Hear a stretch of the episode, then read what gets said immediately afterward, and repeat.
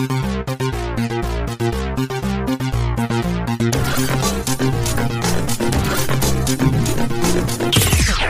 everybody, this is the Never Heard of It podcast. This is a show where we talk about the movies that have fallen through the cracks. I'm Sean Harwell, and I'm joined, of course, by my co host, Craig Moorhead. Craig, how are you, buddy? Sean, I'm doing just fine. Uh, still uh, riding this whole thing out at home, and uh, school's about to end actually tomorrow. As of this recording, tomorrow will be the last day of school for my kids, anyway. Fun. They end on a Monday? Yeah, I mean, That's weird. it's like most school years where it's like the last week isn't really school, but Oh, God, like no. like Friday was barely school, and at this point, I have no idea why they're meeting on Monday. Like it Yeah. doesn't make any sense really. But uh, other than that, you know, it's it's on a schedule, so it's gonna happen. Yeah, my uh, daughter's last day of school consisted of a one hour Zoom meeting, I think. I think that was it Yeah, in the middle of the day, which Yeah. is fine at that point. Yeah, it was just like, yeah, nothing is happening anyway. Right. So, whatever. Yeah, whatever closure you need, there's plenty of time for it. Well, uh, but that's uh, happening on my end. Sean, uh, what's going on with you? not a ton, but when you said, um, I think you said the word wave. Now I can't even remember if you did, but I'm thinking Mm. now that we need to come up with some other way to talk about COVID versus waves. You know, I feel like that's unfair to the ocean, It is. and that's going to be a theme of our show tonight. That's true. On the beach, and I don't know. I don't want to taint waves. You know, no, no. there's already don't- sharks and jellyfish and stuff to do that. Right, right, and they- they've had it hard enough. Yeah. anyway, other than that, I'm, you know, I, I cannot complain. Obviously, uh, there's a just, eh, we were just talking seconds ago about how hard it is to keep up with the various crises that plague us, Mhm. uh, no pun intended, daily. And it'll be a little bit before this episode drops. So hopefully, we didn't miss anything major, and it doesn't sound like we're just being completely insensitive idiots Yeah, even, you know, more so than we normally are. right. But uh, that's just it's June fourteenth, so maybe people will cut us a little bit of slack when they get around to listening to this. Anyway, Indeed. Let's do this. Let's tell people where they can come say hello if they'd like to do so, and then we'll we'll get talking some movies. That's a great idea. Yeah, if you want to contact us and ask us why we didn't mention the horrible thing that just happened uh, moments before you started listening to this podcast, you can find us on Twitter at Never Podcast. You can find us on Facebook at Never Podcast. Uh, on Instagram, you'll find us at NHOIT Podcast. That's NHOIT Podcast. Uh, any one of those places. If you want to suggest a movie or, uh, you know, I don't know, let us know how you felt about the latest episode. Really, that's where you can find us. Uh, You can find the podcast itself on Spotify, Apple Podcasts, Google Podcasts, Anchor, Overcast, Breaker, Pocket Cast, and Radio Public.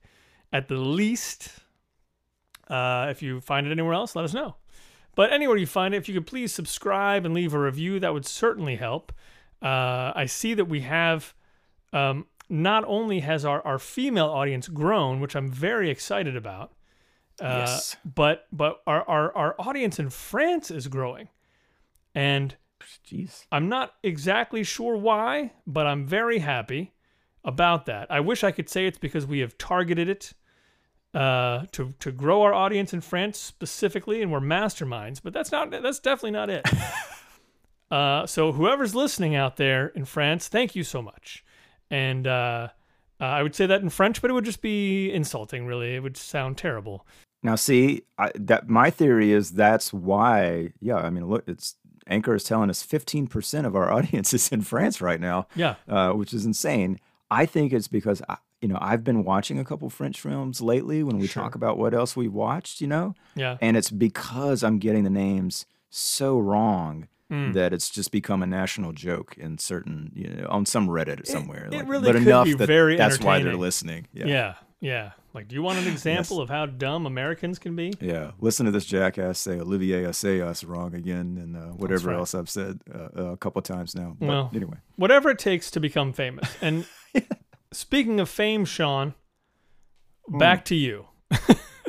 wow, I like how you dropped that's that. a real bad segue. Yeah. No, go ahead. Okay, well, I can segue to I'm gonna uh, because I continue to enjoy uh, sending people to other th- things that they can listen to instead of this. Mm-hmm. I'm going to do it again, and it does involve a famous person, Craig. I got another podcast I just started that I'm kind of excited about. Fantastic.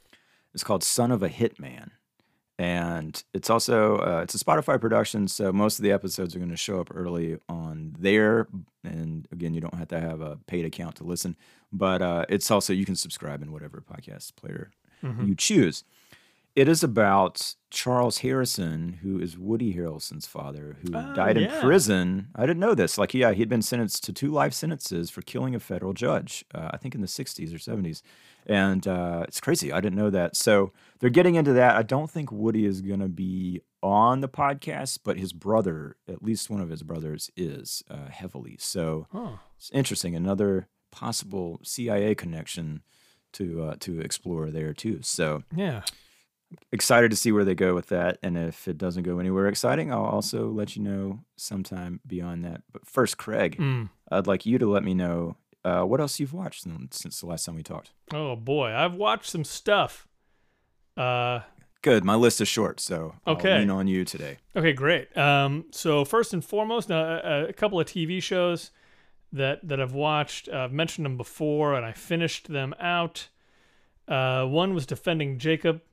Uh, Oh, yeah. As I remember, I was saying, uh, yeah, it's not uh, necessarily groundbreaking, but it's a engrossing sort of courtroom drama, suspense. You know, who did this kid do it or not type thing. Uh, I'm gonna do kind of a mild spoiler here That's okay. because the ending I mean I was pretty much with it up until the ending and at the ending I realized they weren't going to answer that central question Oh, and I can't deal with it. Uh they want you to come back for one more season. to I- find out who killed Jr. I guess I mean yeah, I was like that the only thing I cared about was whether or not the kid did it or not and what really happened and they just kind of oh, we're going to punt this to next season. so, uh, really don't like that very much. So, at the very least, I'm going to be waiting until that series is uh, entirely done before I dip my toe back in there. Mhm. Uh, Now, see, that's that's interesting because I think I'm a lot more uh, gracious about that in nonfiction, right? Sure. Uh, I'm thinking of uh, uh, uh, Making a Murder. I th- Mhm. What the hell is this? maybe. Avery guy on uh, Netflix, that show, and um, several podcasts I've listened to that Yeah. you know do the true crime thing, but don't have an answer for because there's not an answer Right. necessarily. Right. So I'm with you though. Like it's a, especially a series, a, a TV where you put in what nine, ten hours there Yeah. probably, or you got at least eight hours, I would guess. Right. Um, invested in it. And and it's the only Answer that question. It's the know. only question that my wife and I talk about when we're talking about the show. And and Right. during the show, it's like, I don't know. I, I think he did it. I don't think he Mm-hmm. did it. And that's the only thing we care about. That's what's bringing us back every week. right. So, yeah, if there was some larger thematic thing in defending Jacob that I just was not seeing that made that ending amazing, then that's one thing. But yeah, it You're just done like, defending defending Jacob. yeah, it's like they, Okay. they they instead of answering that question, they set it up so there are a bunch of new questions, and I just said, no one. I want to know the answers to the questions. I don't want to watch just the the, sh- the question show. Yeah. Uh, that's why I don't watch Jeopardy. So I know you've always hated it. I've yeah. always hated Jeopardy till the day I die. Uh, anyway, better move along here. Uh, another show, Handmaid's Tale, very similar uh, experience Oh, first season, I'm loving it. I'm loving that show, top to bottom. First season, I was like, I am so into this show. This is it's so relevant. It's so uh, it's infuriating. It's so like thought provoking. Uh, it's just it's just challenging and and and it's and it's just it's it it takes you to some some very special angry places. And then uh, the second season was fine, but it started to kind of slow down a little bit. And I wasn't really sure why. And we were getting a lot more shots, close ups of June, the main character. And I mean, they love to get that camera right in her grill. I mean, there's probably 18 Yeah. minutes of just a close up of her eye with a tear coming out of it in every episode. okay.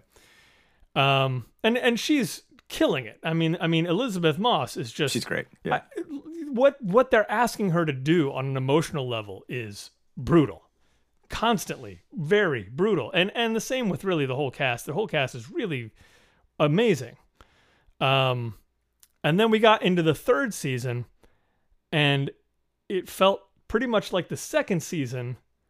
And uh and at some point i turned to my wife and i said uh you know so the, so the whole point of handmaid's tale is uh this group of religious right extremists have taken over a portion of the country and you know they've taken children away from these women and the who are now the handmaids and they have to serve as well it's all disgusting. There's a lot of rape and it's Mhm. horrible. Um and the only thing i want is for june to get out of there. And june has uh uh, has an opportunity in the first season, I think, or maybe at the beginning of the second season, and that goes all wrong. More spoilers, by the way. Oh, cool. and then and then uh and then the end of the second season she's got like a beautiful opportunity. I mean nothing standing in her way. And she decides to stay. And i get why she decided to stay in the second season. I won't spoil that but i was It's still because they wanted a third season. Well a part of me yeah. A part of me was was felt exactly that way. And and so uh you know I, I understood why why they were saying she was deciding to do that but at the same time i was like this place is hell on earth. And like the reason you're staying i don't know if that's a good enough reason to stay. Like the Yeah. problem that you're trying to solve by staying could be solved by you also going to canada like i don't see why you need to stay in this situation you could die at any second um Yeah. uh and then in the third season i said to my wife if she doesn't make it out of here in this season i'm not going to watch any more of this because there's definitely going to be an opportunity because that's what the whole show seems to turn on Mm-hmm. and uh, again, spoilers. Yet again, she has this opportunity. Yet again, Oh God. she, I guess, sort of sacrifices herself. The, the the the tough thing to swallow in the third season, and you can cut a lot of this out, by the way, but the tough thing to swallow in the third season is th- this this land that these people have created. Like people are just executed for fucking nothing. Just just killed for talking back. You know, just Mm. it's it's it's horrible. And yet June is completely defiant, does things that are ridiculous. Like every time she does something new against these people to their face, I'm like, well, she's she's got to hang now. Like there's no way. And Yeah. somehow they come up with a reason why. Well, we're not going to do that to you. Meanwhile, like they'll throw somebody off a cliff who that you just met in that episode for doing something. No, and it's just like so. Yeah, it, it feels like the the um somebody somebody needs to be at the reins of that show. Like I, I don't I don't know what the deal is going on there, but uh, it was disappointing. The first season though is so good, and I really wish it had uh, continued there. I'll make the rest That's of this. a yeah. it's a problem with contained settings for TV. Mm-hmm. I think you're absolutely right. It's you know Gilligan's Island and Lost, Yeah. and uh, there's there's been several shows that uh, you wait for them to leave that environment, and then frequently when they do, it you can't help it. It just becomes something else and Right. something else less interesting. So Yeah. on the one hand, I understand why you say, but yeah, it's just like you, I, you just hold that carrot in front of the audience for so long, and eventually they're just like they stop running. You know. Well, exactly, and and and it's like the stakes. Yeah, you're not sure, you're not sure how the rules even work anymore. Uh, Yep, that's yeah, a problem. It's it's it's a little disappointing. Yeah, that's Uh, too bad. Well, the first season maybe, but but hang on to that one. I think that's another one where I'm gonna be like, I'm gonna wait till the whole series is done and kind of see how people feel about it. Yeah, And like if it kind of redeems itself, maybe I'll go back. But no, no, no, Siri. No one's talking. Sorry, Siri's been trying to be a co-host. Yeah, I can tell. uh, I've I've had to have a few talks with her. Anyway, let me get through this list. Uh, also watched with the family. Watched The Incredible Journey from 1963, a Disney wow, movie yeah. about three, uh, two dogs and a cat making their way back to their owners. The- I couldn't find any write-ups about treatment of animals on that set just assume that several were killed. dude it had to be it was it- yeah uh, uh, just just because you know cg didn't exist like everything looks very real and no animals die on camera Well, that's good. but i That's a mean there's a lot of stuff where it's just like that animal is in distress and i don't know who's watching over it right Mm. Yeah, now that was tough. kind of disappointing. Uh, watched The Lovebirds uh, movie from this year. Kumail Nanjiani Oh, yeah. and uh, Issa Issa Rae. Rae. Uh, good, good. ah, this this sounds shitty. Good enough. Okay. Uh, it, it was kind Yeah. of a perfect thing. It's like exactly what we wanted to watch. Uh, it was a lot of good, funny bits in it. Uh, I think with the two of them and with Michael Showalter being the director, like it could have been a lot funnier. I feel like they have a lot, uh, a lot more funniness in all of them. This is the first thing I've ever watched with Issa Rae, and I thought she was great. I want to see more with her. I know she's got a show on HBO. I want to check that out. Cool. Um, but still, v- a fun movie. Fun movie. Uh, watched Little Women from last year. Nice. Thought that was incredible. I loved it. Yeah. Yeah, I mean, so much, so much plot, so much jumping around, and yet that thing was so clear to me the whole way through. I just, I, I loved it. So many characters, and each one of them having really their own stories going on. Um, so yeah, I just, I thought that was uh, really, really good. Um, another one that's sort of lighthearted. There's, there's a little bit of darkness in there, but it, it kind of fit the bill again after, after our descent into Handmaid's Oh, yeah. We, we needed a lot of stuff to kind of counterbalance that. Did your kids watch was- that? Yeah. It, we they didn't, but Yeah, I mean they totally. yeah, my daughter- I, I wouldn't know if Yeah, my daughter watched it with us and she kind of dug it. Yeah. There's Yeah, a lot to keep yeah. up with for sure, but I thought it was great. Yeah. I mean, dude, yeah, yeah, and so yeah, very very smartly done, not not over explained. Uh, and finally, uh, watched Artemis Fowl with the family. Uh, I it's um, I I the the joke is I guess release the Kenneth Branagh cut. Oh God. I would love to see. I know there's a lot more that was in the movie that's been cut out, but I again I, I looked. I tried to look for some information on what happened. Was it test marketed and people uh, like didn't like certain things, so they went in and changed stuff?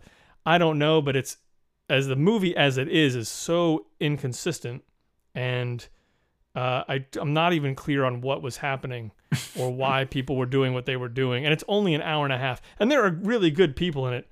But uh, um, as someone else pointed out, um, I wish I could remember where the where the write up was. But uh, this is not my own thought. But and I didn't even think about it while I was watching it. But there's a framing story where Josh Gad, the actor, is uh, telling the story to someone in flashback, and then you sort of realize halfway through the movie that he's not a part of any of these events that he's talking about at Oh, all. Interesting. So you just made it up. And he sort of sh- he sort of showed shows up at the end. Uh, Well, it's just I don't know. I mean, it's not it's not played like he's lying about anything. Hmm. So I, I- I feel like that was a, a tacked on thing when they when they cut a bunch of stuff out of the movie. They needed something to come in and fill in the holes. But it's there's just a lot that doesn't make Weird. sense. It's and it's kind of exhausting. Good good cast, looks really good. The moments, uh, you know, the action moments seem very good. But yeah, it's it's um, motivations and character development are not there at all. So it's kind of crazy. But Sean, Interesting. I hope you've had better luck than I have. What have you watched? Uh, slightly. So, um, I watched Just Mercy, which at the Oh, yeah. time of this recording, at least, is available pretty much everywhere as a as a free rental um, for any place that you can rent, and even you know like on iTunes, it's 4K, everything, Dolby Vision, so looks great. I didn't. I think this is a good message and not a great movie by any any like qualification that I can make, and mainly because the main character that uh, Michael B. Jordan plays is just so flat. Like I, I, I'm struggling to think of another protagonist that you know in an uh, film for adults that's like I, I I couldn't tell you a single flaw to his character, Greg. Oh yeah. Not only that, like I can't even tell you like anything beyond that he like anything that he's dealing with beyond what's right in front like the case, you know. I mean, he- like most legal thrillers, there's some sort of like story going on kind of outside of Yeah. the case. And there there really isn't much there uh, for him to chew on. And I think it's reflected in the performance. It just isn't that interesting. I mean, I kind of felt, I mean, I'll, you know, Fruitvale Station is fantastic. And I think Michael B. Jordan is really good. and boy, there's just not much there. I don't think in this one. Um, That's too bad. Jamie Foxx is is excellent. It's not a huge part in this, um, but he is kind of uh, the central figure in some ways.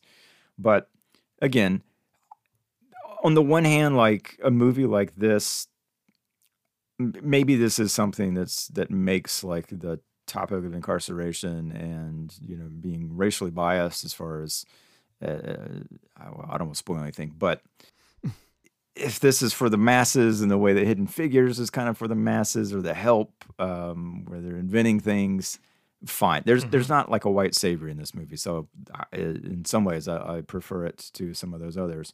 But Right. then that's fine. You know, again, good message based on a true story. Just not a great movie.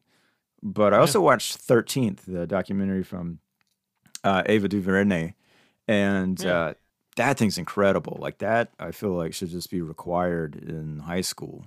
Um, it would be a different world, I think, if uh, if that were the case. And what's interesting as far as watching these back to back is that the lawyer that Michael B. Jordan plays is in 13th. Oh, wow. And he's more Yeah. charismatic in that Oh, no. documentary than he is as a character in this fictionalized version, which again made me just think by the end of watching Just Mercy was like, this would have been a better documentary. I guarantee it. I guarantee it. Well, yeah. I mean, you know, that could be that sort of curse about making a movie about someone who's still alive, Mm-hmm. and you gotta like put them in the you know best possible light because you know you, you don't want them getting mad at you before your movie comes out, and then yeah, characters who are all portrayed in the best possible light are not usually the most interesting. Yeah, and and maybe that guy. I mean, maybe that is an accurate uh, projection of his life in Just Mercy. But again, like on screen in Thirteenth, he's really captivating. Like the way he talks and Yeah. stuff, and it just it, it fell a little flat to me in that one. But see Thirteenth, it's it's excellent, and that too is I Gotcha. believe Netflix has even made that on YouTube available for free. So if you don't subscribe nice. to Netflix, check out uh, YouTube and see if you can find it. And then um, that's it. That's the only thing I've watched in full. I did rewatch about an hour of Jaws the other night because I noticed that if you got it on iTunes, folks, it got upgraded to 4K Dolby Oh, Vision yeah. for free, and uh, looks incredible. That movie looks so good. There's so many good, great close-ups in that movie. Uh, Yeah, it does. and then surprisingly, Nashville got the exact same treatment, the Robert Altman movie, which I just that I mean, like I don't. I'm, I know there's an audience for Nashville, and I know they just had a Criterion uh, edition come out on Blu-ray, but I, I wasn't expecting it to just pop up in 4K over the weekend, and it looks uh, way better because I watched it earlier this year uh, in just the HD presentation that iTunes had, and it looks way, way, way, way better. It's probably the same transfer used by Criterion. So that's always good. It's nice when movies like that get uh, new transfers. So Absolutely. uh, I look forward to watching the rest of them. That's it. All I got.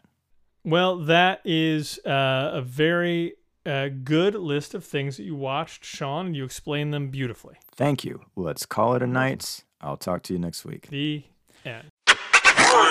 No, we can't do that because we have to talk about Atlantics or Atlantiques for our Mm-hmm. 15% France. France. I see. There I go. They're going to be laughing at that now. Oh boy. Yeah. our French audience. Uh, this is the film directed by Mati Diop and from 2019. We teed it up last week. You know, if you listen to that, that she is the niece of the late uh, Djibril Diop Mambéty, who made Touki Bouki, the movie we watched in the first half of this month. And Atlantics has this as its logline. In a popular suburb of Dakar, workers on the construction site of a futuristic tower without pay for months decide to leave the country by the ocean for a better future. Among them is Souleiman, the lover of Ada, promised to another.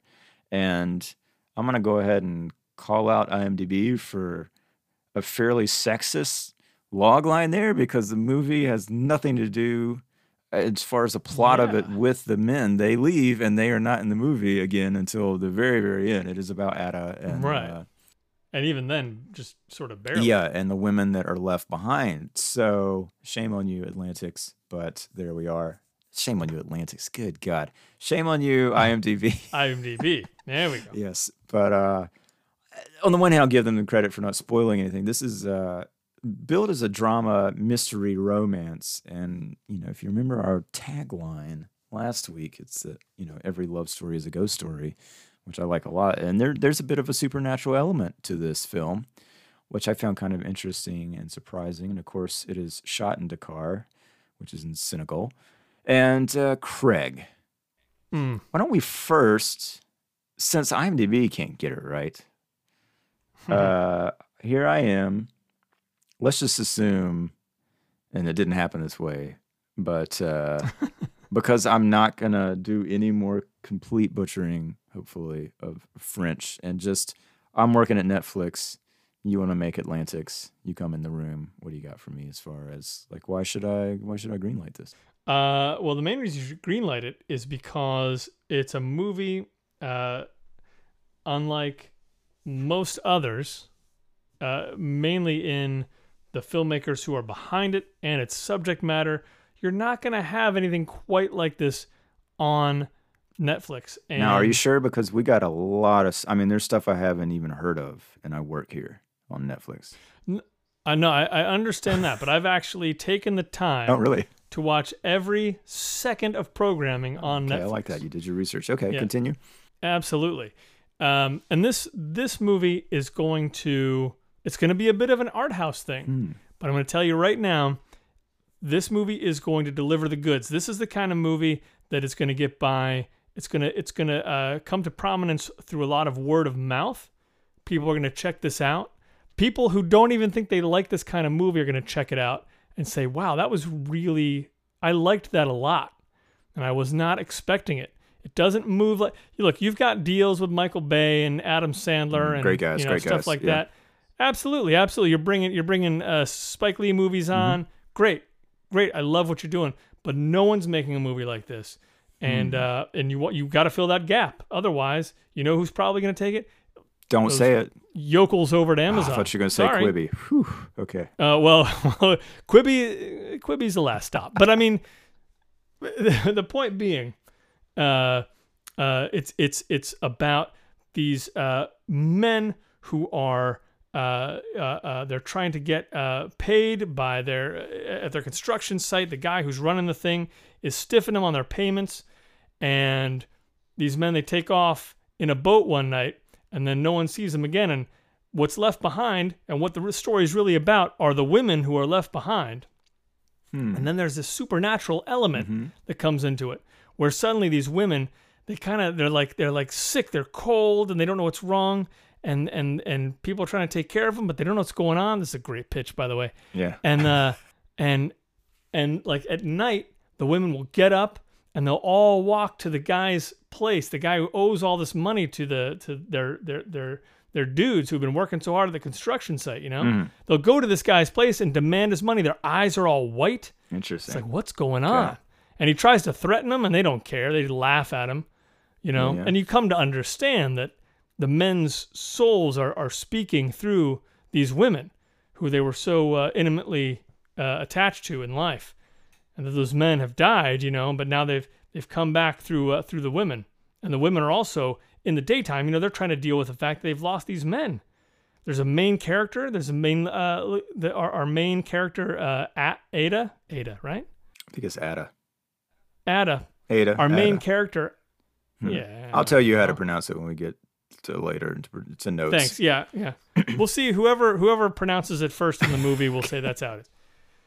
But uh, our main character Ada, she, like she she's she's promised to someone else to get married to them, but she's in love with this fellow named Solomon, and Solomon is, was on that boat and he went out and he died.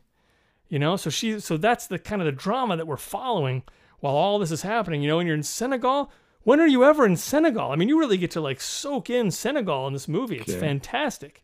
A lot of good drama, uh, some nice super supernatural elements, and a very satisfying ending.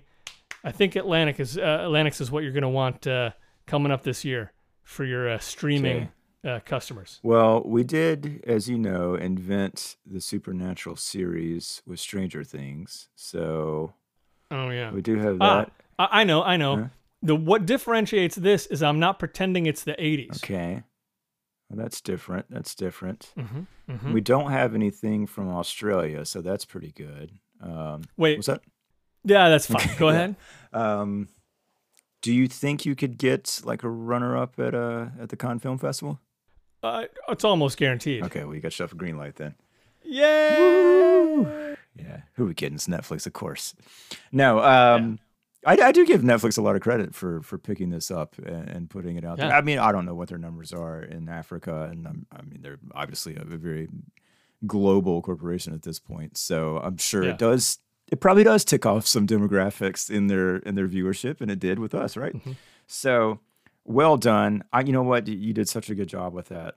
I will start by telling you what I thought of Atlantics, Greg Awesome. as you predicted with your pitch, I, you're right. I did enjoy soaking up Dakar and Senegal uh, as much as anything else in this film. I liked the style of it. I liked the pace of it.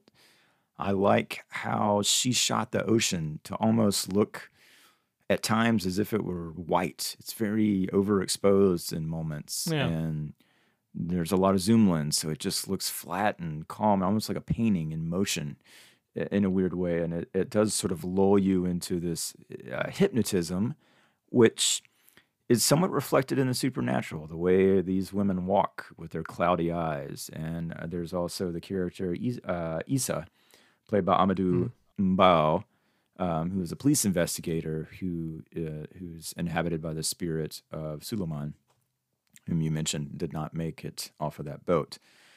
And yeah, it's it's it's discomforting and f- frightening without being horrific, I guess. Mhm. And I think it, it just found like a like a weird little sweet spot there for me as far as like I, I didn't like looking at it because it was Yeah. like uncomfortable and it, it was like imagining walking into your house with your wife and there's six women in there and they have cloudy eyes and they're just staring at you and they're not moving and that would uh that would be enough to send me out to buy a new home and move and live somewhere else far far away so Yeah. i liked that side of it i thought that was cool but most of all craig i thought uh and here we go folks mama not mama Mame Bineta Sané Mhm. the lead actress is Ada. I thought she Yeah. was incredibly good. I I she anchored this entire thing and did so very very well in my opinion. And I think as we discussed, these are mostly non-professionals. At least they don't have long resumes if they're not. And I I, I was with her. I, I felt the love that she had for Souleiman, even though that's a very brief uh, thing that we get up front and it was clear that she did not love the man that she was betrothed to and that he was not a very lovable person perhaps at least not in this situation and i sensed her loss and her grief and that made me care about the journey that she was on emotionally Yeah, yeah, I I totally agree. that The casting was really good. Uh, honestly, spe- yeah, especially with her and Souleiman yeah he was good too at the beginning. Um, and and they're fine actors, but they're also not actory actors, which is nice. And and just just just the way they look, you know, they're just it's it's you got that young love or at least young lust or something, you know oh yeah that you're kind of you key into immediately and they both are they both sort of represent that sort of time when you're both still really innocent but not so innocent. Mhm.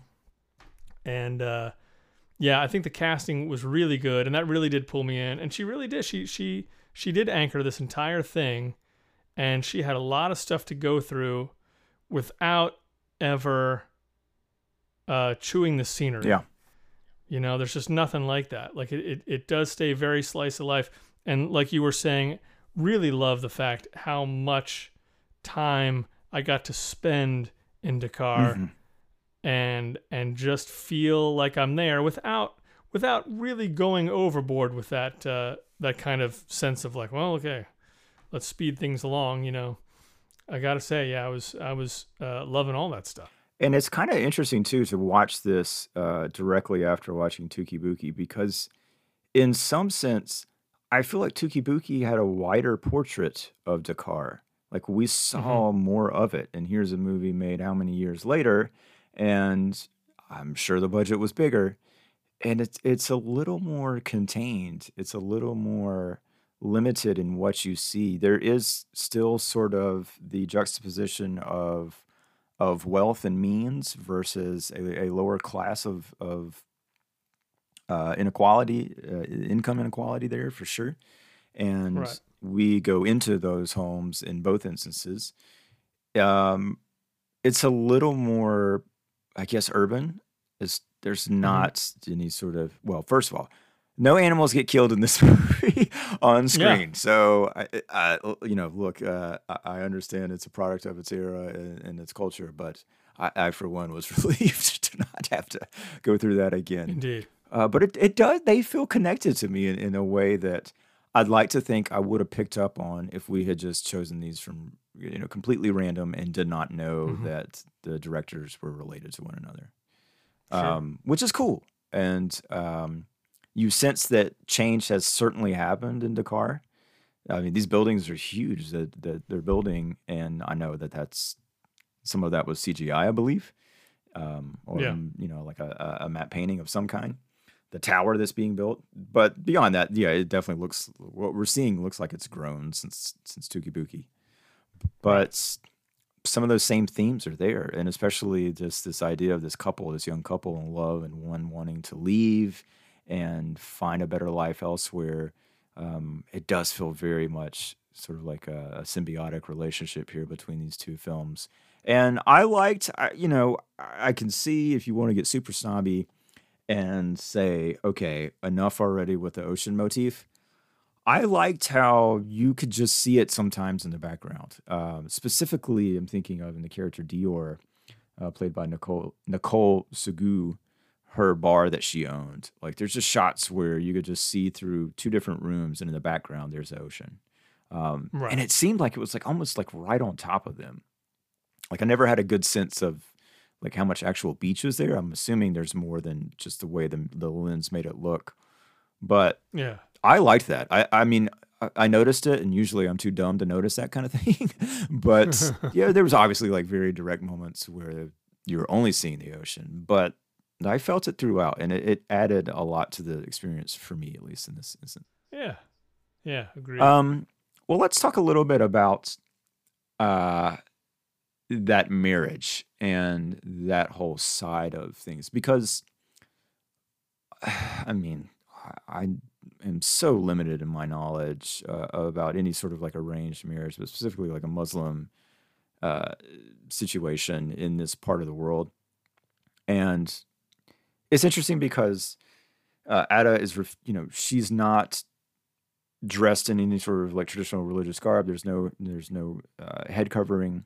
Uh, her sister uh, Mariama, I think is the character's name, Mhm. uh, played by Kuda Fall, does wear one and appears to be more. I mean, we do see Ada pray, um, but beyond that, she doesn't strike me as a very religious person at all. I mean, she No. feels like a completely modern young adult.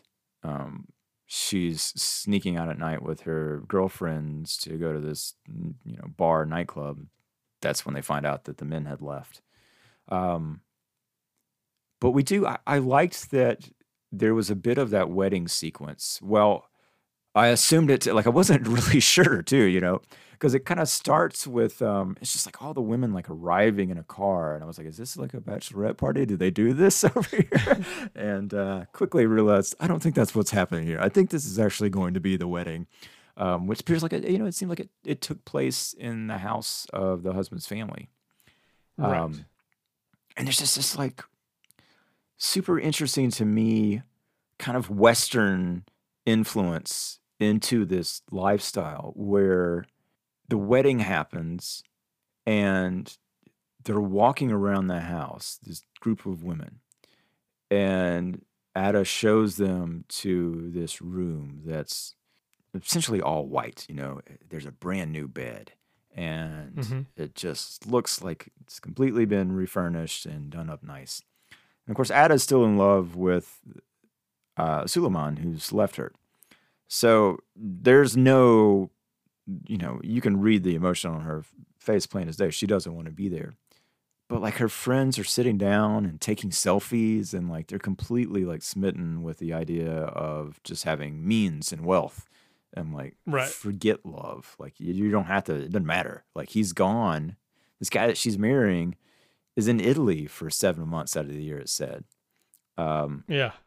Uh, do you have like any like I- don't know like was that completely foreign to you just that whole sort of experience and and going through that? And were you picking up on sort of I mean an iPhone is like an object of prominence in this movie. And I mean were you expecting that or is it just, like completely dumb American on my part to be like oh there's an iPhone in this movie like I'm surprised or uh, help me out here. Well, uh, I mean that's a good question. I mean, I- I think there are you know, um, I don't know. I, I'm I'm just as dumb American as anything else, but you know, pa- past experience has taught me that that it's like these things do kind of uh, filter down from from American culture and from the West, and and goes out. But well. I don't know. I mean, th- th- that it's an iPhone. Like I think iPhone is just is I, it- yeah. I mean many places they can get it. right Um, but there's there certainly did seem it certainly did feel like um between the movie Touki Bouki and this movie, this movie felt more uh I don't know, relatable to me. yeah And maybe that's just because it's you know, it's it's shot in modern times and uh I I don't know, but but yeah, in some way it felt closer to my experience than Touki Bouki did. Well, they have text messaging. You know, it's like I, I that's what I've like Right. like the way that technology has sort of like shrunk the globe a little bit. Uh, You see it, I think, in this somewhat th- through those Well, simple you know, things the- like that. Yeah, The other thing I don't know at all is like what what is the social strata of the people in Atlantics versus the people in Touki Bouki? Um I don't really know. I don't really know. I, I, mean, yeah, that's a really good question because to me it felt like Ada and Souleiman probably were uh, like at a different income line than the two leads in Touki Bouki, whose names I'm blanking on. Um, but it may not be. I mean, that may just be like this is what that looks like now versus what it looked like at the time of Touki Bouki. Right. It it seemed like in Touki Bouki there was maybe a, a lack of employment, hmm a lack of any kind of money, and wh- where it's just like, yeah, like we're gonna we're gonna rob some places and then we're gonna go to Paris. You know, whereas this seems like, oh no, you can you can support yourself if your boss isn't a deadbeat. Yeah. Like like there is, you know, you can have a life here, but but people are still like still want to get on that boat and head where were they going? Spain. Yeah, risking their lives to go to Spain. Yeah. to go to Spain because you know apparently in Spain it's a little better. Yeah. Uh, Well, and that Omar, yeah, like the guy who's the husband who gives her the iPhone, like eh, you know, finding out that he works in Italy is like, oh, okay, that's why he's got these clothes and this look about Right. him and sunglasses. But I did notice like he's still driving like a little Chevy, like in at least in in Senegal. So yeah, I- all that stuff was kind of interesting. And what I wanted to get back to actually was just talking about the wedding was, um, did you ever question like her commitment to, uh, I guess Omar more than Souleiman? I mean, do you think that that is? I guess maybe that's just a global, like humanistic thing that if you're not in love with the person you're supposed to marry, then it's just hard to fake it. Or do you think that's like, I- I Right. don't know, like is the reality of this situation probably that nine out of 10 are just like, okay, yeah, I'm marrying into wealth. Okay, good enough. yeah. I mean, I I- I feel like it's probably something where, uh, without ever living that life whatsoever, I know it's like, it seems like well, it seems like it'd be the kind of thing where if that is a prominent thing and you're maybe you're. I mean- I mean, was she like betrothed to him, or or was it that they had a relationship before? It because it never seemed like she was that interested in him to begin with. I don't know. That's a good question. Um, but she's already involved with Yeah. him at the beginning of the movie. Yeah, and I don't want to. I, I definitely shouldn't miss. I don't know. That's good because, like, yeah, the first sort of interaction we hear about this is, um, like her mother is telling her to, um, call him, And when she does, Right. she's just like very cool in her conversation. And her mom's like, "Is that how you talk to your husband? like you're supposed to no, I- you know, he's going to take a second wife if this is how you treat him. You know, you're supposed to say no, sweetie, no." And again, even just like the second wife concept is like completely, you know, hard for us to process. I think even you know, like one of her friends at some point is like, "Man, tell him I'll be his second wife." You know, just based on that room that that she's showing them. Um, but I don't know. I, I kind of assumed that there was some agreement between the families that, but I did question because it, because of Omar's family, it, appears they have so much more wealth than Ada's family. It's it's not like she's Yes. bringing a mutual level of income to the table at all. Obviously, um, No. and- But the big thing is, let's talk about this, uh, that she's a virgin, and in fact, like Right. as Ada completely uh, kind of ignores Omar, and later they get in a fight. The uh, this is after they've been, you know, uh, wedded. Uh, the family demands that she take a virginity test, and there's a scene where her mother, like, you know, insists that they go down to the doctor, and you know, there's that humiliating thing of just having to sit on the table to prove this, and of course, she is still a virgin, and uh, that's how she gets her phone back from her mother, which and the phone's playing a part here. Um, I don't know. I don't know if there was ever love between Yeah. them or not. I, I don't know that it matters that much, but it is an interesting question. I guess that's the thing is I, I took it as a sort of uh, your promise to him, and and so it was just that classic sort of you know princess being betrothed to a Mhm. prince or something where it's like but she doesn't love him she wants to marry somebody she loves but he's not this you know he's not rich or something like that uh but i will say that is one of one of my few complaints about the movie is uh, at the beginning there's a really nice tension set up where she's supposed to marry this guy but she likes Souleiman obviously. And you know and and she clearly feels enough pressure to marry Omar that she's not calling it off. True. uh, but she's not happy about it at the same time. And so they go through with it and they get married and everything. But later in the movie you know she has a fight with him and he's like ah fine whatever you know take off and I guess the thing to me was it I don't know, like the stakes didn't suddenly seem that high about the marriage. Like it seems like, oh, you could have just like said Yeah. nah and walked away. And I mean I, I get that she's, you know, it's it's all building up for her throughout the movie, and so she feels, you know, even more strongly about it at that point than earlier on. But I, I don't know, I, I kind of expected a bigger fallout from her doing that. Or Yeah. like Omar getting really uh, you know, possessive or something. Oh, that's a good. That is a good observation. I, I just suspect this is all like a cultural thing that we don't quite uh, understand because even the concept of like throwing the second wife option into the mix from just a pure story standpoint, like that in itself kind of dilutes the stakes of the first marriage, doesn't it? Right? Just like yeah, Yeah. Um, Omar, okay, like yeah, I don't get along with this one, but I can go get another one. Um, but it does like again, Yeah. it's like, well, what is she bringing to the equation? So I, we have some homework, I think, to do as far as like trying to wrap our heads around uh, exactly kind of how that would function in this environment. But but it is fascinating to watch, and I, I liked having the character of Omar there. I, I- I thought it was like a good presence to sort of like remind us of what she had with Souleiman, who's really not in the movie for the bulk of the movie, right? Um, Yeah. Well, let's talk about the plot just a little bit and sort of what kicks off the supernatural element because I'm curious about uh, your reaction to that. So, uh, the night of the wedding, uh, after you know, uh, there's just a crowd of people at Omar's family's home, or I guess, well, what is now uh, Omar and uh, Ada's home, and at one point, the sister who has made it very clear that she does not like Ada's friends, and in fact, you know, I think calls them sluts at one occasion, and accuses Ada of acting completely different and reckless ever since she's met these friends or started hanging out with them. Mhm. Um, but not long after the, all the selfies and that kind of thing, the sister says that she saw Souleiman. I think it's the sister. I'm pretty positive. And yeah. Ada is completely, you know, in disbelief about this and wants to find him. And then smoke alarm goes off, and there's a fire that has broken out in the house. And we come to find out later it was in and contained to the mattress of that new bed.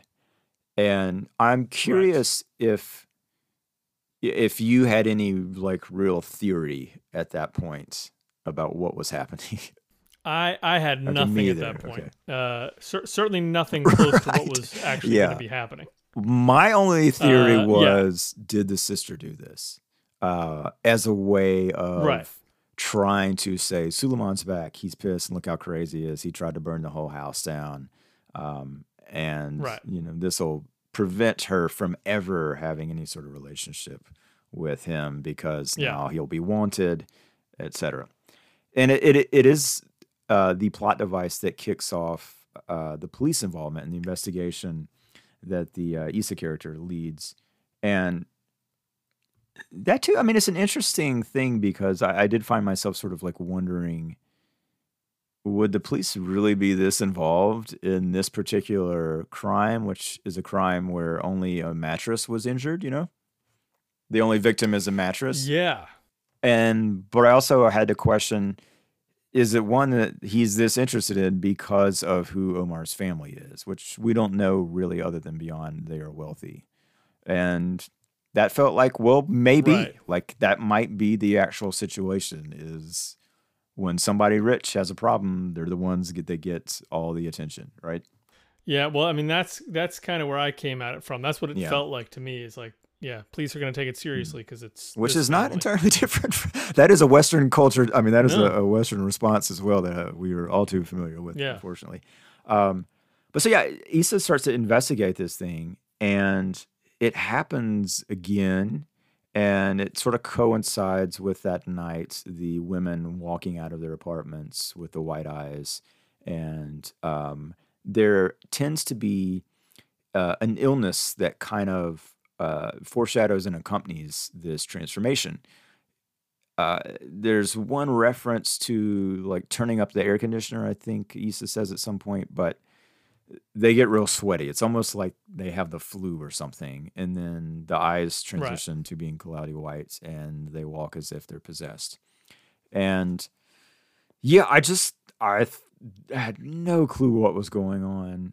I, I really thought it was interesting that they showed up at the house of the foreman and asked for the amount of money that was owed the the men that were on that boat and it was not a small amount. Mm-hmm. It was mm-hmm. thirty-two million dollars in whatever their currency is. But I mean, they, I think they the movie you know begins and opens with Suleiman and his crew that he's working with, and they say they haven't been paid in four months almost, which is right absurd, right? I mean, God Almighty, yeah. like, imagine here, like forget it. Um, and of course, that guy does not seem to be uh, being investigated by the police, right? No. Um, but I just I I still I was kind of thinking there was something evil going on. I, I, I don't know. I, I, should have, in hindsight, I think immediately jumped to the conclusion that they were being possessed by the men. But it mm-hmm. we don't know that they're dead at this point. And I don't know that I assumed that. Did you? When they went to the guy's yeah. house, when they were in the house and they were asking for you the thought, money, okay, yes. you were completely figured. Yeah, I just yeah. I decided, oh, okay, so they're dead and they came back. See, this yeah, is, they possessed gotta, the girls to try and get their money. Horror movies. You're way ahead of me on these things. this is where my it was a snap for me. Fails yeah. me. No, um, but it becomes kind of a cat and mouse is the wrong way of putting it. Issa is becoming increasingly obsessed with figuring out what happened and he goes to the doctor and there's some pressure from his supervisor who is like i paged you overnight and you never answered and he just has like no recollection of what happened and it's because every mm-hmm. night when the sun goes down they start to piece this together that's when this transformation takes place and so that like towards the end of it he handcuffs himself to his like balcony door um, as the sun goes down. And I really like that transition there when his eyes cloudy over. Mm-hmm. And there's some mention by one of the other women about um, they had seen someone who I think told them it was possession, you know, and that there was something about this kind of possession and blah blah blah. And They needed to do this. And interestingly, it also happens to Ada's sister. And man, there's a great shot I really loved where they go in her room. Well, I don't know. I remember somebody went in and that's what motivated the or they just cut to her room and like we had seen her in there before and she's feeling ill and then she's gone and it's just her bed and she's got this like one of those dehumidifiers they make or humidifiers they make for kids that's like Yeah. shaped like a swan and it's just like steaming. I, Yeah. I don't know that I've ever seen a humidifier in a movie before. Right? I mean, it's, surely it's been there, but I was like, that's yeah. a great little visual device or, or just set dressing, you know? It adds something to the Yeah. situation. I just thought that was cool. But, um, you know, the, the sort of big kind of turn, I guess, if there is one, and this is not a plotty movie, like, don't let that uh, come across at all No. is that Issa has video because we've seen a videographer at the wedding. Certainly Mhm. something that happens in uh, most weddings these days. Uh, and he's been watching the footage and he finally finds a frame where he sees himself with cloudy eyes. And so the implication is he is the one that set the fire in that house on the night of the wedding. Yeah. I think at that point I realized that that must be Souleiman inhabiting him.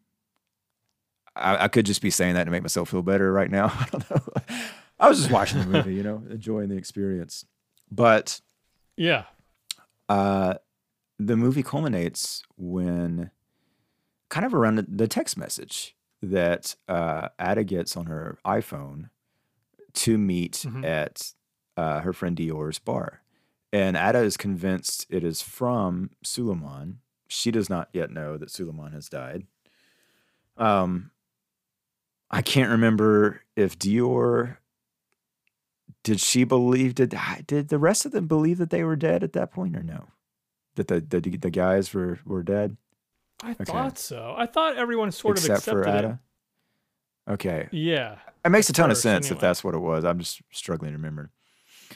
But Yeah. her friend is convinced this is a trap set up by the police. They don't recognize the number, but she does show up that night at the bar, and all her friends are there, and they've got the cloudy eyes, and it's just it's a really it reminded me of some places I went in Puerto Rico and the Dominican Republic of these like smaller bars or just or just restaurants, whatever, just right on the ocean and just open. Mm-hmm. Just like there's might as well not even be windows, right?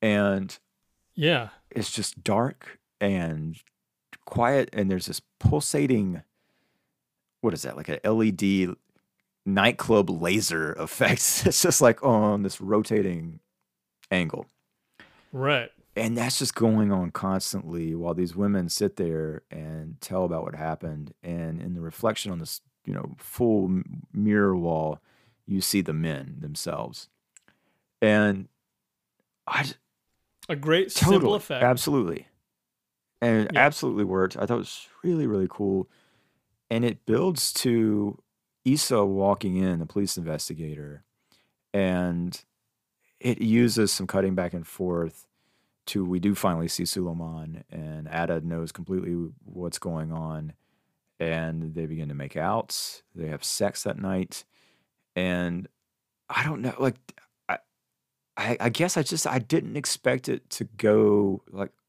there. I don't know you know? I mean it's Mhm. almost like Ghost the movie with Patrick Swayze and Demi Moore Yeah. um but we- sexier.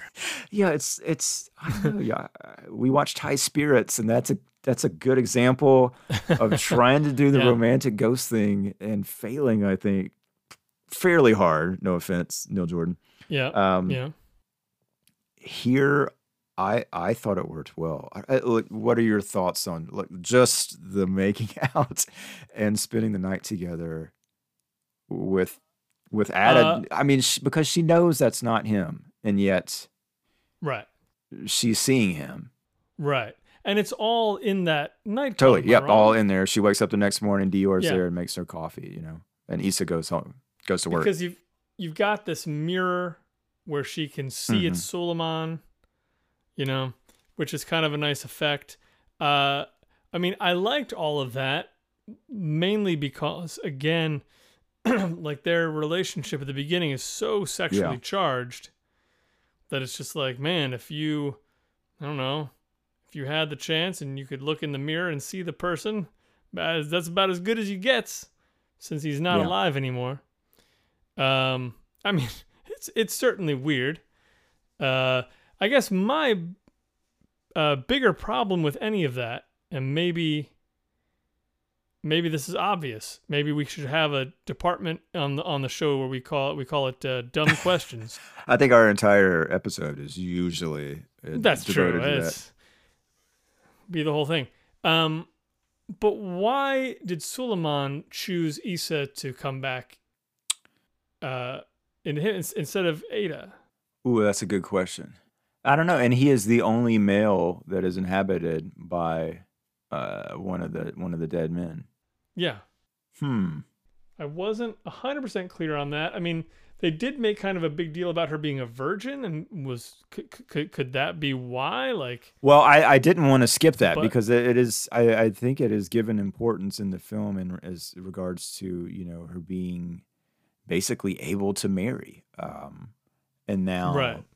You know she she wouldn't I guess um, she was able to give that to Souleiman via this other person, true, true. but I don't. That's a really really good question.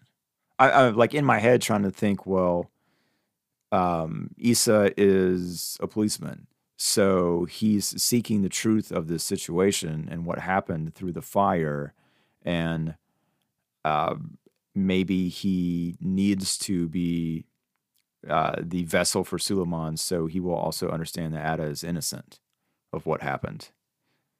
But maybe. there's also well, maybe he's the vessel so that he can have sex with. Ada. I mean, I don't know. Uh, again, this was made by a woman, guess, so yeah. I'm, I'm not trying to, um, you know, completely just put this on my male brain. Well, yeah, I, I guess that's the, the thing I was thinking at the end was, was there a moment? I don't know. What what was there a moment maybe when he was investigating the bed or something that sort of suggested that he was going to have this person's soul, you know, latched on? But he had already, I just- I uh, didn't he remember had lit the like that. fire, though. He's the one that started the fire, so it happened. Oh, Issa was the Yeah, one who right. lit the fire. Oh, I Oh didn't get. well, that. I Okay. I th- I th- thought that was implied when he notices that he was at the uh, at the wedding, unless that was somebody else with cloudy eyes I mean, then the, in the video. that could no, that could be totally. That could exactly be it. And that's the thumb drive that he throws on the table. Well, I wanted to ask you about that. Yeah, but so the movie kind of like Issa's Okay. storyline ends with him after they had that night together. He goes to work and puts a USB thumb drive on the desk of his boss and says, "Case is closed." And yeah, I, I, I don't. I, I do have some questions about that. It was like, well, what is? Yeah. We haven't seen the thumb drive before, I don't think. So I, I'm like, well, Right. what is on that? The wedding video, or did he like type some Microsoft Word documents and put them on a thumb drive? Um, Here's some yeah, and, gifts. and or is he is he somehow turning himself in as the person that started the fire? Because like, what would you put in an Well, investigation like that? I Like, who are you going to blame? You know? Yes, I was. I was already a step removed from Okay. all of that, to to the point where he threw the thumb drive on the table, and I just literally made no connection at all. I was just like, Yeah. "What? Why? What is that?" So, but you're right. So if he put the video on the thumb drive, then he's basically saying, "I'm the one who Yeah, did it," but then the video doesn't really No. prove anything. Um. Hmm. I think it's a, it's a know. slight I'm- I'm loose thread. I think as far as the plot of Right. this goes, and also, And and, and I don't gonna know say- that I needed that yeah, scene. totally. I don't know that I need that wrapped up whatsoever. Um, because I, I like I said, Yeah. I, I don't think there is a way of wrap. Like what you know, how would you wrap that up? Yeah, what are you gonna Yeah. say? I mean, a bigger thing would be to implicate the the boss of these men who had not paid them for four months. Like if if I had known that that's Yeah. what was on that thumb drive, yeah, okay, there's the justice of the movie, right? As far as that goes. Um, but that guy had already paid the women; they got their money. That was another thing Mhm. that they revealed um, at the bar. But it's not his story. It really is Ada's and uh, and Souleiman's in a way, even though he's kind of there vicariously. Um, and it ends with Ada. So I, I didn't want to get too hung up on that, but I did want to ask about it because yeah, it's it's a little it's a little loose for me as far as that goes. Um, sure. Anything else that stood out that you liked, disliked, questioned that we haven't talked about? There's a lot. I mean, there's a lot of this movie we didn't cover, Uh, but Actually, the only the only other thing is I, I like the um monologue Yeah. at the end, just her her last few uh statements. That and I, and I think that is all tied to her uh, making sweet love to Souleiman's soul, and and and well and- just and just in that way. I, I mean, you pointed this out to me. I didn't even think about it at the time, but it is kind of her claiming her her independence in a way you know, in the way that she can in this the way this world functions.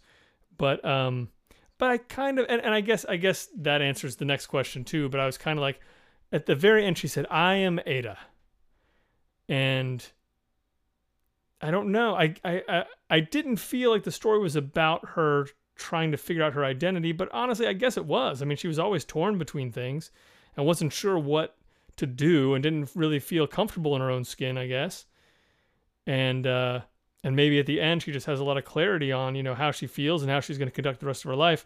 But I guess that was going to be my question: was why do you think why the I am Ada? at the end? Yeah. like it didn't seem like a Uh, clear I don't line. know. I mean, I, I'm I'm now kind of able as we're talking about it. Like, I think you could say that that she would be able to live independently now, versus what we Mhm. see at the beginning of the film is a woman who's maybe building her identity through this man, Souleiman, and over the course of the whole film, Right. that is what she is obsessed with, and I think perhaps that transition to standing up to Omar, standing up to her mother after the virginity test, like, okay, we see in those moments that she's become something of herself versus, you know, Right. wrapped up in, in either of these men that are kind of in her life romantically or not romantically. Um, Issa complicates that. But I honestly like I could have gone without that last line because I wrote down the line right before it and I loved it's uh, you know she's sort of talking in that monologue about like last night will stay with her to show her who she is and the, the line she has is Ada to whom the future belongs which I thought that's just such a great Yeah. way of phrasing it like to whom the future belongs like I again, you could have left it for me there and I would have been like Yeah. oh that's awesome and yeah I think you could have because and there was like other stuff too where she said like um and i think this was maybe through some voiceover in and around the sex scene but she said i'll always taste the salt of your body and the sweat of mine which like had he not died in the ocean i'd be like mm, i don't know about that line but like you know it's like yeah okay like there's like again that sort of Yeah. connection to the ocean um like yeah no that, that works that's poetry um, yeah. that's Yeah. really nice. Uh, did you notice, Craig, that the phone number that calls her iPhone that she's not able to identify, the first three numbers were 704? Yeah, that was, was your Char- number. that's a Charlotte area code. It was not my actual number. Um, I Yeah. don't- I don't- maybe had a 704 number as a kid, although I don't know. But I was like, that's crazy. Uh, That is I don't know. I didn't count yeah. the rest of the numbers. I'm sure it's not uh, an actual Charlotte number, but somebody should call it and just see if someone in uh, uh, at, at NASCAR's headquarters open or picks up the phone. It'd be great. Right. um, Camelot Records. no, I don't know. I there's one other line I wrote down that I just liked was uh, you know when they were when she shows up to the bar that night that she snuck out, and that's where they find out the news has reached them that these men left, and they didn't tell uh, the the women that they were involved with, and Yeah. somebody says the boys have gone out to sea. And like just the way like just chopping that up and phrasing it like that i was like "Ah, i kind of like that. Like and i don't even know if that's just a Yeah. translation or the subtitle or what but uh, i was like i don't know. I like it. And um i don't know like i, never really questioned maybe we should just talk about this last thing the fact that they didn't tell uh the women that they were going and i can't remember did they explain why They didn't. I I just assumed it was for better economic prospects. I mean, you've got Omar, who yeah, he spends so much time out of the Yeah. country. Uh, like they were just going to Spain to get Mhm. jobs, and I assume to come back. well i mean like what Uh, Do you understand why they didn't oh. tell the women that they were going? I have no idea. Well, no, there there did seem to be an, an explanation I feel, I feel of like there that was, and I'm blanking. where it seems like it was it was almost a spur of the Yeah. moment type thing, where they all sort of talked each other into doing it, and then they went and did it, and and none of them were really dudes who knew how to, you oh, know, oh, one of them didn't even know how to swim. I think they said it was like her little brother. Yeah, and maybe it was just I can't remember if there was something about they didn't want to tell him because they didn't want him to try to talk him out of it or something like that, or it was just too. I mean, I Yeah. think the opening once you find out what's happened, it's easy to look at the opening in hindsight and go that Souleiman was trying to tell Ada. And then just ultimately couldn't, and also Yeah. like she walked, she was just kept saying like, "No, just wait till tonight," you know. And he just- right. yeah. I didn't even think about that. I think that that's exactly totally right. how you're supposed to look at that scene in, in retrospect. But um, you Mhm. know, I don't know if he actually would have gone through with it or not. But that's certainly what he was wrestling with. I think. Um, Yeah. Anyway, uh, uh, really interesting film. I think um, it, it's definitely one that I think is a good kind of introduction to that world and also in a way that is it's not going to bore you you know and it, i mean look that's just the Mhm. reality sometimes when watching international films if you're not accustomed to doing that frequently is the pace looks a little bit differently the, the you know the story arc looks differently uh, you, you gotta read reading involved. uh, this one is like what hour forty five, and it moves, and there's you know Yeah. some moments of little scariness going on and weirdness, and um, again, there's not a single white person in it, so you should see it for no other reason than that, because it's good to see Mm-hmm. Yeah. that in the world, and uh, I highly recommend it. I think. I do too. Um, I, I liked it. It was uh, it kept things very simple, but it was always uh, you know, for the most part, it was always very clear, and uh, yeah, just it just held me the whole way through. Cool. Go check it out on Netflix. I don't think it's going anywhere. I suspect it will be there uh, in perpetuity. So the movie is Atlantics, and thank you for listening. Craig, you have the last words. Uh, uh, I I am Ada. Hmm. Bye.